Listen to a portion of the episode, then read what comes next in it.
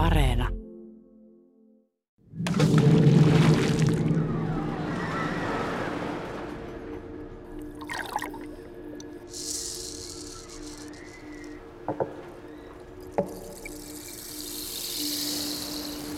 Matemaattinen piste on tämmöinen ihanteellinen käsite, joka auttaa meitä ymmärtämään maailmaa, mutta maailmassa ei ole mitään matemaattista pistettä kuitenkaan olemassa. Matematiikan professori Samuli Siltanen selventää, että matemaattinen piste on äärimmäisen pieni käsitteellinen elementti. Sillä ei siis ole mitään sisäistä kokoa tai rakennetta, toisin kuin esimerkiksi luonnontieteissä käytetyllä pisteellä.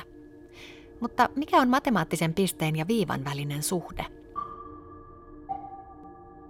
Matematiikassahan piste on äärimmäisen pieni yksittäinen sijaintipaikka.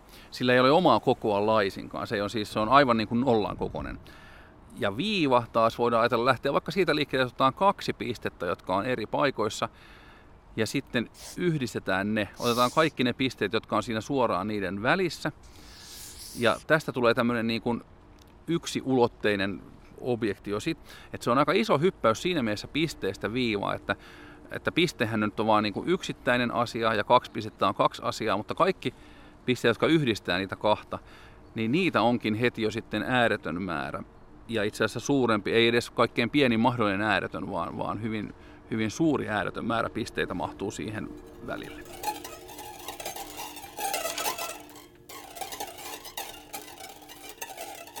Piste on pienin asia, jonka ihminen voi havaita. Kun pisteet ovat riittävän lähellä toisiaan, niiden nähdään synnyttävän muotoja. Viiva on piirtämisen peruselementti, joka muodostuu kontrastin avulla. Valon ja varjon leikki muodostaa hahmon ääriviivat. Ilman pistettä ja viivaa ei siis olisi muotojakaan. Voidaan kuvitella, kuinka kivikauden ihminen on nähnyt hirven ääriviivat kirkasta taivasta vasten, painanut näyn mieleensä ja tallentanut muistikuvan myöhemmin kallion seinämään piirtäen.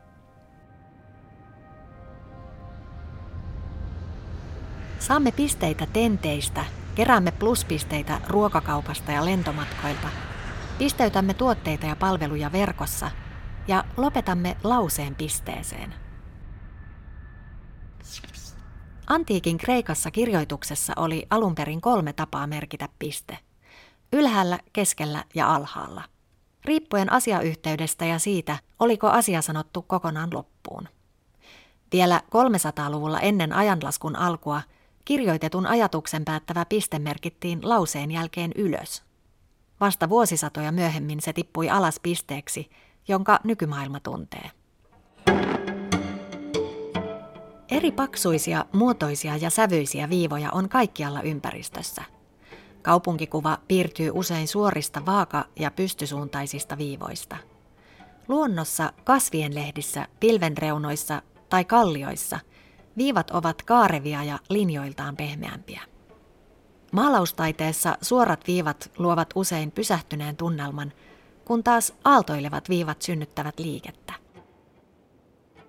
Jatkuvasti viivan käytön kanssa työskentelevä sarjakuvataiteilija Pertti Jarla avaa ajatuksiaan elävästä ja kuolleesta viivasta.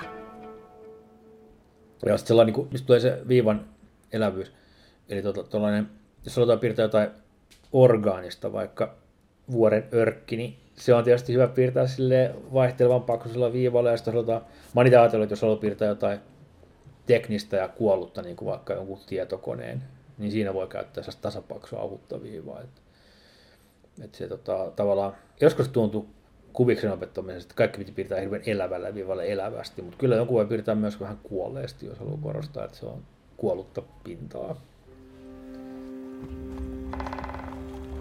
1800-luku oli vielä armotonta aikaa sokeille.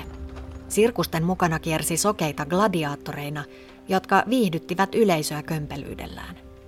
Pilkkaa ja häpeää voimisti se, että sokeiden oli mahdotonta oppia lukemaan. Varhaista sokeankirjoitusta varten metallista valettiin isoja kirjaimia, jotka sitten puristettiin märkään pahviin. Mutta tunnusteltavien korkokuvakirjaimien lukeminen oli hidasta ja hankalaa. 1800-luvun alussa ranskalaista sokeainkoulua käynyt Louis Braille alkoi 15-vuotiaana kehitellä helpompia tapoja lukemiseen. Brai kiinnostui rintamakäyttöön kehitellystä pisteisiin perustuvasta yökirjoituksesta, jonka tarkoitus oli mahdollistaa sotilaiden viestiminen pimeässä vihollisilta salassa. Hän vähensi yökirjoituksen lukuisten pisteiden lukumäärän kuuteen ja sijoitti pisteet niin tiiviisti yhteen, että yksi kirjain mahtui kokonaan tunnustelevan sormenpään alle. Lukeminen nopeutui ja ensi kertaa sokeat pystyivät itse alkaa kirjoittaa. Sokeainkoulun opettajat tuomitsivat idean jyrkästi ja pistekirjoja poltettiin kirjarovioissa koulun pihalla. Mutta sokeat oppilaat opettelivat pistekirjoitusta salaa öisin koulun isoissa makuusaleissa. Pistekirjoitus levisi kaikkialle maailmaan ja on käytössä edelleen. Näköaistimme joutuu kerta toisensa jälkeen huijatuksi, kun luemme päivän lehteä. Huvittelemme katsovamme sanomalehden sivuilla uutisvalokuvia, jotka toisintavat todellisuutta. Mutta lähemmin tarkasteltuna aamukahvimukiemme viereen piiloutuu tuhansia ja taas tuhansia pisteitä. Tutustuin Päivälehden museossa rasteripisteen historiaan tutkija Markku Kuuselan kanssa. Ja laatikoissa. Ja täällä on sitten itse rasterilevy, joka on painava. Miltä ajalta tämä on? Tämä on 1920-luvulta. Jos lähdetään katsoa luupin kanssa, näkee, että tässä on pystyviivoja ja vaakaviivoja, eli se rasteripiste on näiden viivojen välissä oleva tyhjä tila, joka sitten, kun tämä kuva valmistetaan, niin se valokuvataan tämän rasterilevyn kautta, kuva tuolla alla, ja siihen kuvaan tulee sitten mukaan nämä rasteripisteet. Sen jälkeen meillä on olemassa uusi originaali valokuvasta, joka ei ole enää valokuva, vaan se on pisteestä koostuva jäljennösvalokuvasta, joka mahdollistaa, että se voidaan painaa. Kun valokuva keksittiin 1800-luvun alussa, isoksi kysymykseksi nousi pian, miten niitä saataisiin painettua sanomalehtiin. Tuon aikaan pääasiallinen tapa tehdä kirjoja ja sanomalehtiä oli kohopaino, mutta valokuvien painaminen ei kohopainotekniikalla onnistunut. Ratkaisu löytyi vihdoin – kun pieniin pisteisiin perustuva rasteritekniikka keksittiin 1800-luvun lopulla. Varhaiset rasterikuvien valmistajat eli kemigrafit tekivät tarkkuutta vaativaa ja aikaa vievää käsityötä. Yhden valokuvan tekemiseen meni kokonainen päivä. Siellä on tämmöisiä teräviä työkaluja, sitten siellä on jonkun eläimen käpälä. Siinä on jäniksen käpälä, eikä se ole vain onnea tuottamassa, vaan Yhdessä työvaiheessa tämän kuvalatan päälle työstettiin, sen päälle levitettiin magnesiumijauhoa tai riisijauhoa tilanteesta riippuen. Ja kun se oli tehnyt sen tehtävänsä, sen jälkeen se piti saada tarkasti pois. Ja tämä jäniksikäpälä oli semmoinen, jonka avulla sitten pystyi helposti pyyhkimään sen puhtaaksi sen kuvalatan. Ja tämä tarttuu kaikkein parhaiten se magnesiumijauho. Ja sitten on skrapareita ja erilaisia tämmöisiä tervekärkisiä työkaluja, joilla sitten kuvalatasta voitiin virheet ottaa pois, eli ylimääräiset pisteet, roskat, kaikki semmoinen, mikä siihen kuvaa kuuluu, niin voitiin näillä terävillä pienillä työkaluilla sitten poistaa. Kemikravit käytti tosiaan vielä 50-luvulla näitä, näitä työkaluja omassa työssään. Painetut sanomalehtikkuvat koostuvat siis edelleen pisteistä ja niiden muodostamista kuvioista, jotka jäljittelevät alkuperäisen kuvan sävyjä. Mutta jos sanomalehden kuvaa katsoo suurentavalla luupilla – se sumenee ja tilalla on pelkkiä pisteitä. Myös digitaalinen kuva koostuu pienen pienistä neliönmuotoisista pisteistä eli pikseleistä. Samuli Siltanen. Kaikki digitaaliset kuvat ja digitaaliset videot perustuu kuva-alkioihin eli pikseleihin, että kun digitaaliseen kuvaan sukeltaa yhä syvemmälle ja syvemmälle, lopulta tulee esiin neliömäiset alueet, jotka sisältää vain yhtä tasaista väriä. Eli siellä pikselineliön sisällä ei ole enää mitään sisäistä rakennetta. Ja samankaltaisilla erivärisillä pisteelementeillä kikkailivat tietenkin myös 1800-luvun lopun pointillistimaalarit näköaistia huijaten ja sen mahdollisuuksilla leikkien. One, two, three, four.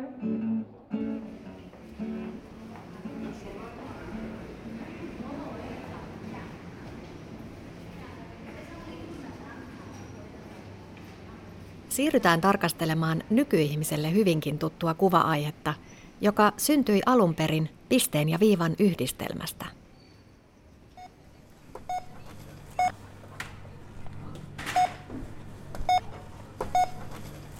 Paljonko tuote maksaa, mistä maasta se on peräisin ja kuka on sen maahantuoja? Viivakoodi on yksi nykymaailman käytetyimmistä symboleista – se merkitsee karkkipussit, maitopurkit, pesukoneet ja polkupyörät. Jopa ihmiset. Vaatesuunnittelijat ovat nimittäin leimanneet muotinäytöksissä viivakoodeilla mallejaan, jotta näytöksen tiukkatahtista etenemistä olisi helpompi säädellä. Mutta tiesitkö, että viivakoodin periaate syntyi alun perin Morsen aakkosista? Complete.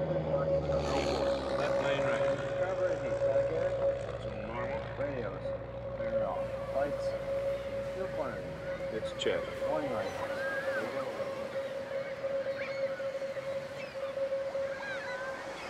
1940-luvun lopulla nuori yhdysvaltalaisopiskelija Joseph Woodland oli jo jonkin aikaa kypsytellyt ideaa, kuinka myytävistä tuotteista saisi napattua tiedot automaattisesti.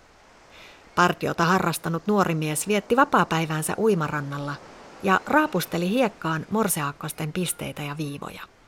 Maailman ensimmäinen viivakoodi syntyi, kun Woodland pidensi pisteitä ja viivoja sormellaan piirtäen. Hän patentoi viivakoodin opiskelukaverinsa kanssa, mutta idea ei lähtenyt lentoon. Lopulta kaksikko myi patentin 15 000 dollarilla. Ja siinä kaikki, mitä he ikinä keksinnöllään tienasivat. Yhdysvaltalais-supermarketti myi historian ensimmäisenä viivakoodituotteena purukumipaketin kesäkuussa 1974.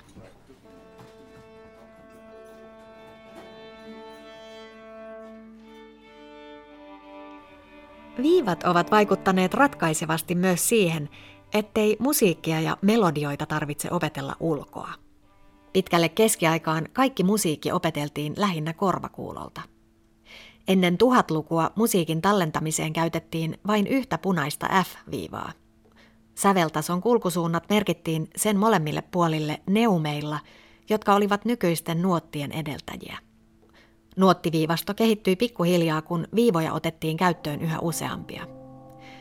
Reilu tuhat vuotta sitten gregoriaanista laulua italialaisluostarissa opettanut munkki Guido Arezzolainen kyllästyi siihen, kuinka loputtoman paljon aikaa laulujen ulkoa opetteleminen ja muistissa pitäminen vaati.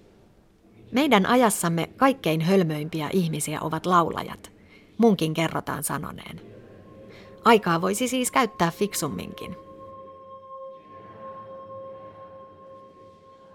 Lopulta Aretsolainen kehitteli neliviivaisen nuottiviivaston ja keksi laulunimet, joita sijoiteltiin viivastolle. Ut, re, mi, fa, sol ja la. 1200-luvulla nuottiviivasto löysi pikkuhiljaa viisiviivaisen muotonsa.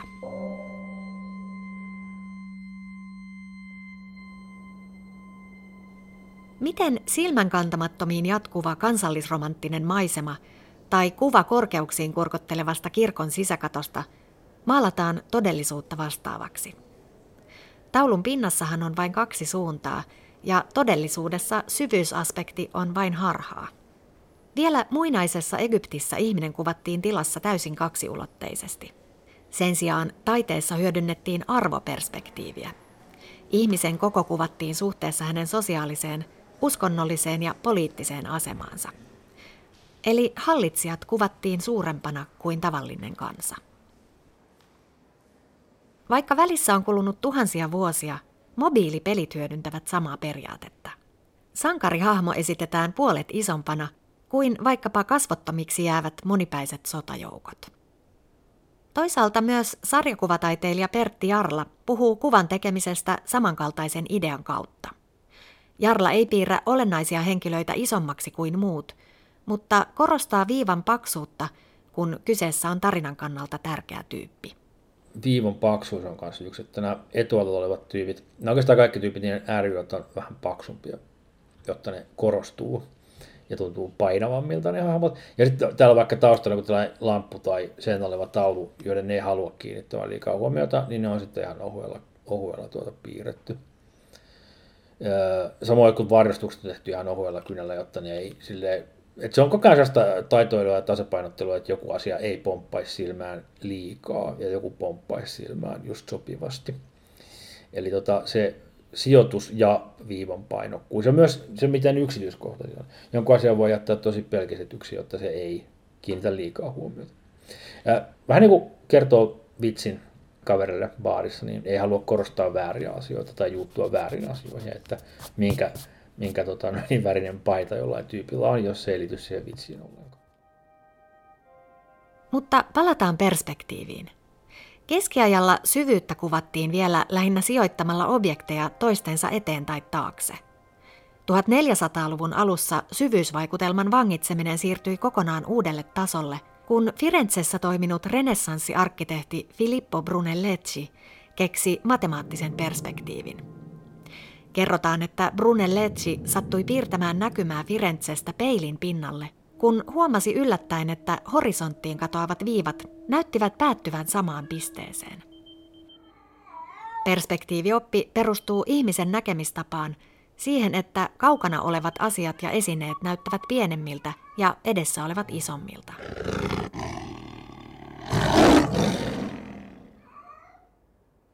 Pakopiste on se piste, jossa katsojasta poispäin menevät vinot viivat yhtyvät. Perspektiiviviiva hullannutti lukuisat renessanssitaiteilijat, jotka tutkivat innokkaasti sen salaisuuksia. Mutta geometrian lakeihin perustuva perspektiivi kiinnosti myös humanisteja, jotka etsivät antiikin innostamina matematiikan laeista universaaleja totuuksia.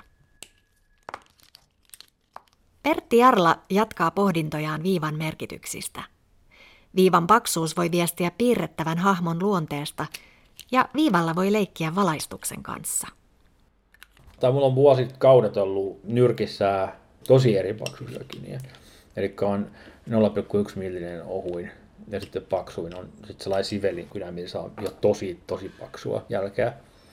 Se nyt on tietysti, jos halutaan piirtää vaikka joku kuva, jossa on joku keijukainen ja joku örkki, niin sitten tietysti sen keijukaisen piirtää ohuemmilla viivoilla ja sitten sen örkin jollain tosi paksulla tussilla, niin sitten se näyttää myös vahvemmalta. Ja sitten toinen asia on valaistus. Onkohan se Horst Jansson vai mikä, mutta tällainen amerikkalainen ää, piirtäjä, sarkopiirtäjä, joka on tehnyt tällaisen tussausoppaan, niin ja hänellä on sellainen periaate, että jos piirtää vaikka jotain tyypin naaman ääriviivaa, niin sitten se viivan alku saattaa olla vähän ohuempi ja viivan loppu on vähän paksumpi, niin se paksumpi viiva indikoi, että mistä se varjo alkaa lähtemään siinä.